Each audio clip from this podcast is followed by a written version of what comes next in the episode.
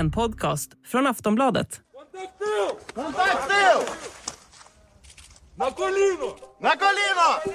This is my home and I see that it can be massive Russian aggression against Ukraine. So it's very important for me because I don't want to leave this country. I don't want to leave my city. I was born here and I want to defend this town, this city and this territory. Så där berättar Vitalij Kavalchuk. Han är 37 år och jobbar med att sälja shampoo i den ukrainska huvudstaden Kiev. Men nu är livet förändrat och han är en av många som anmält sig som frivillig till hemvärnsbrigaden. Där tränas de till att bli redo att försvara Kiev efter en invasion. Läget mellan Ryssland och Ukraina är fortfarande ovisst. USAs president Joe Biden fortsätter varna för att en invasion kan hända vilken dag som helst. Och Storbritanniens Boris Johnson sa i helgen att det värsta kriget sedan 1945 väntar runt hörnet. Det pratas också om ett samtal mellan just Joe Biden och Rysslands president Vladimir Putin. Men ingen vet riktigt om det kommer att hända eller när.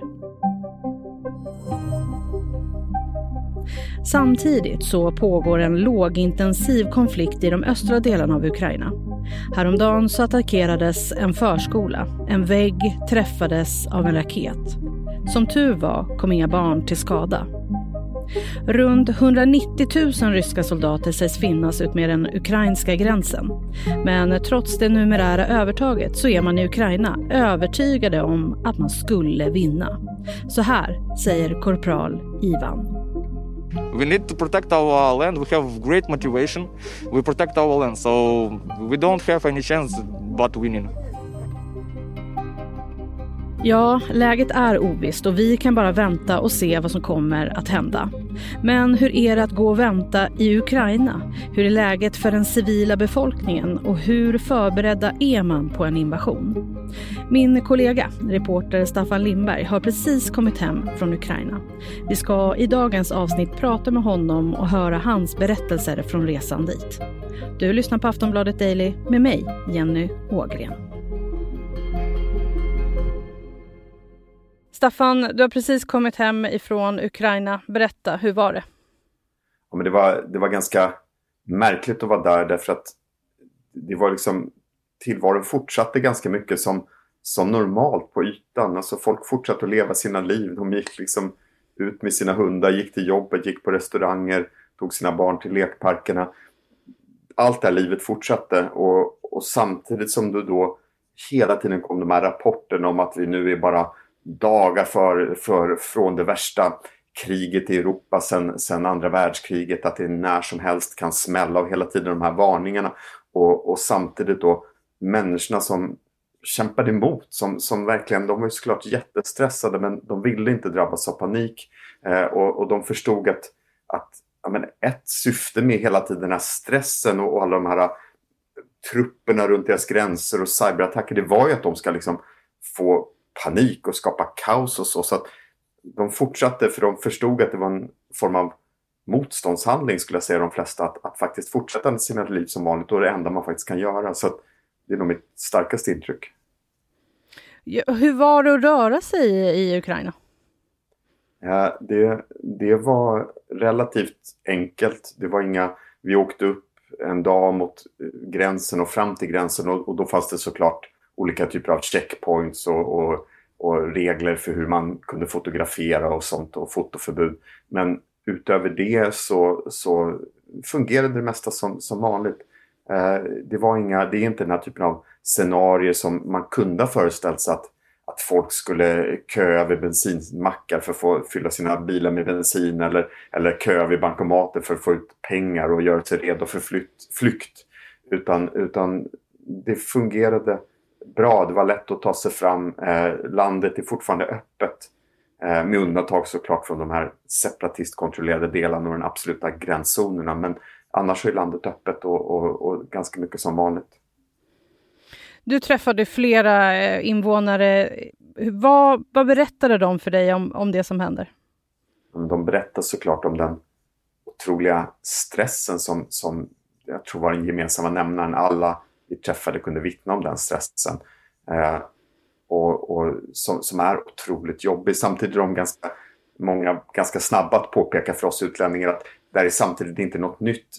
Ukraina har befunnit sig i krig sedan 2014, sedan Ryssland annekterade Krimhalvön och sedan man startade upproren som ledde till att två delar då blev separatistkontrollerade av ryskstödda separatister. Så att sedan dess har det pågått ett lågintensivt krig. En del av landet är ockuperat, Krimhalvön, och så att det här krigstillståndet på något sätt är inte nytt. Samtidigt såklart så förstår ju alla att det som nu väntar är något mycket, mycket större. Kan bli något mycket större, något mycket farligare.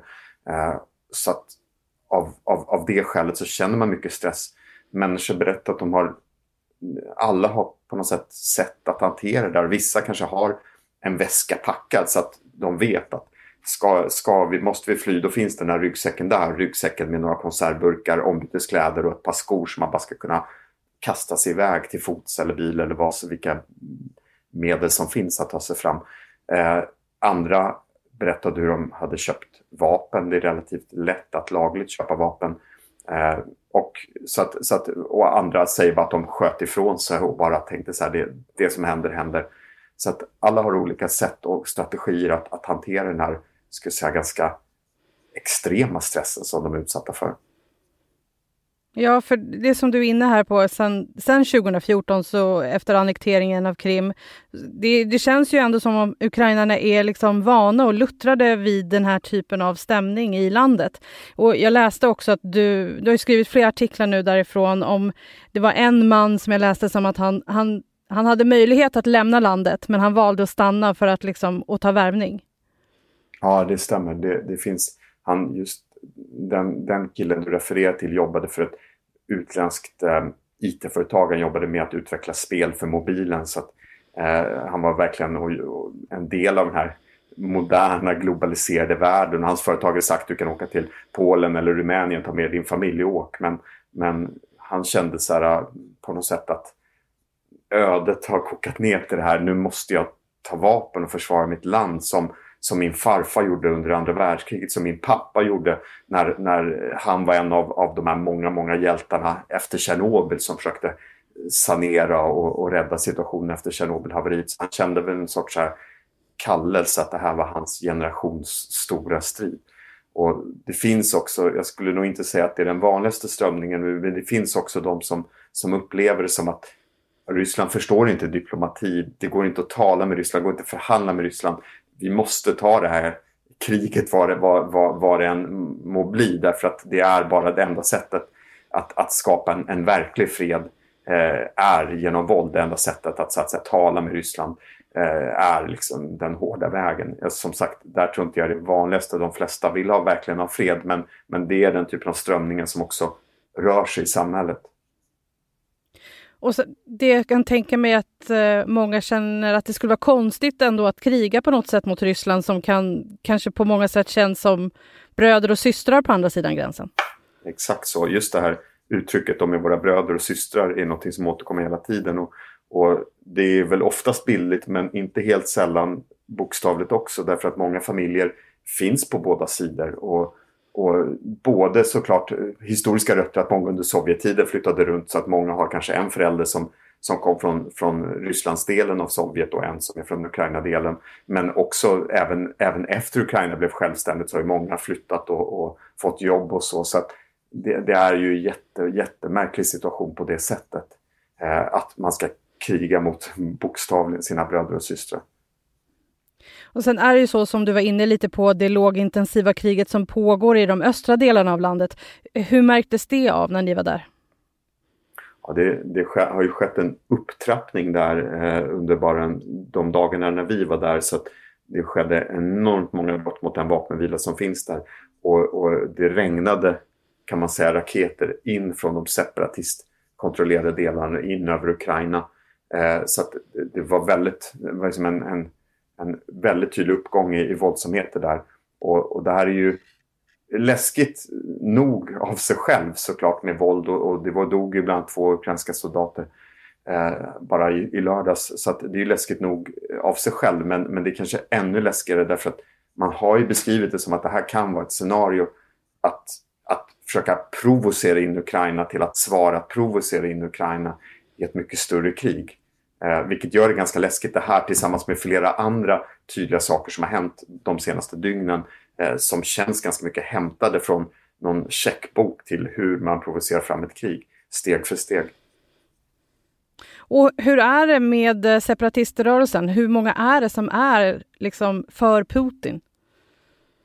Det finns nog inga tydliga undersökningar hur det ser ut där inne nu i de separatistkontrollerade delarna. Det här är ju områden som i stort sett skulle jag säga inga oberoende journalister, och då menar jag journalister som inte tillhör till exempel ryska statliga eller statskontrollerade medier, har kunnat rapportera därifrån. Så att vi har i princip ingen oberoende mediebevakning. Vi vet ju att i Ukraina som helhet så har ju strömningen i befolkningen efter 2014 gått mera mot EU, gått mera mot NATO-medlemskap. Men hur det ser ut i de här relativt små enklaverna då, som har satt separatister, det vet vi inte riktigt.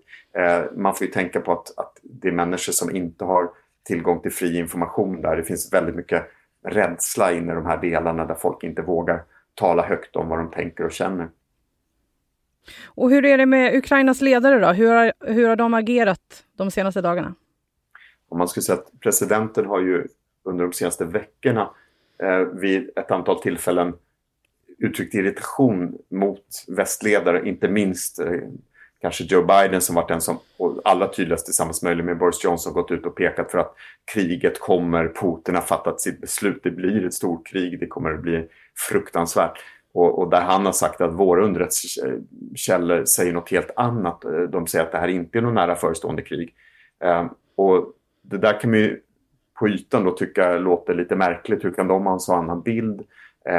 Och så. Min tolkning av det är att de har lite olika intressen av det här i den här frågan, eller att man får olika infallsvinklar där man kan säga att västledarna vill dra upp så mycket som möjligt innan en attack, så att man vill inte ge Putin den här möjligheten att rigga en massa olika scenarier, plötsliga bilbomber på separatistkontrollerad land eller att påståenden om ukrainska aggressioner eller liknande som svepskäl att starta kriget, utan man vill berätta om allt som man har fått uppgifter om att Putin planerar på förhand, inklusive den stora invasionen. Medan Zelensky, då den ukrainska presidenten, ja, men han har ett annat intresse. Hans intresse är att behålla lugnet. Hans intresse är att till varje pris se till att det inte blir stor utbredd oro, kravaller, i värsta fall upplopp.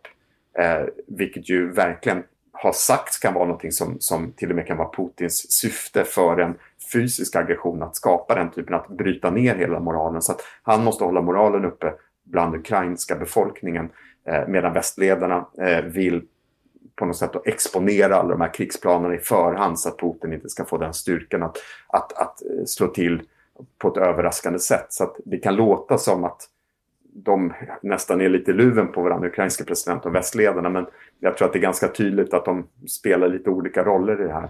Så att hans uppgift är att hålla lugnet i befolkningen. Staffan, du var där tillsammans med fotografen Jerker Ivarsson. Hur var känslan när ni åkte därifrån?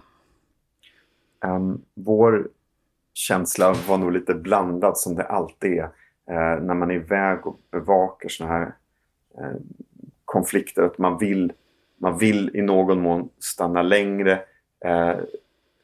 Man vill verkligen följa det här till sitt slut. Så att det var en sorts blandade känslor verkligen att åka därifrån. Och att på något sätt lämna den platsen. Så som journalist så var det ganska kluvet. Vi fortsätter ju följa det här. Jag hoppas att vi från Aftonbladets sida kan vara på plats även längre fram och berätta. För att det känns otroligt viktigt att få de här ukrainska rösterna här. Det är så en stor risk att det här bara blir ett storpolitiskt spel där olika världsledare hävdar sig, hävdar så långt över huvudet på de här över 40 miljoner människorna i Ukraina som det ändå handlar om, som riskerar att dödas, tvingas i landflykt, få se hela sina liv krossas i det här fullkomligt onödiga kriget som det som faktiskt skulle vara. Så att det känns otroligt angeläget att fortsätta och berätta inifrån Ukraina och lyfta fram människors berättelse. Sist här hörde vi Staffan Lindberg, reporter på Aftonbladet. Jag heter Jenny Ågren och du har lyssnat på Aftonbladet Daily. Vill du läsa mer om Staffans reportage som han har gjort tillsammans med fotografen Jerker Ivarsson så hittar du allt på aftonbladet.se. Där hittar du också allt det senaste kring det som händer mellan Ryssland och Ukraina. Vi hörs snart igen. Hej då!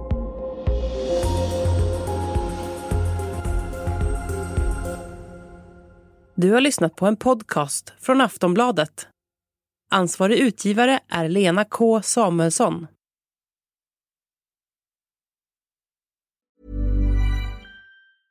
Cool fact, a crocodile can't stick out its tongue. Also, you can get health insurance for a month or just under a year in some states. United Healthcare short-term insurance plans, underwritten by Golden Rule Insurance Company, offer flexible, budget-friendly coverage for you. Learn more at uh1.com.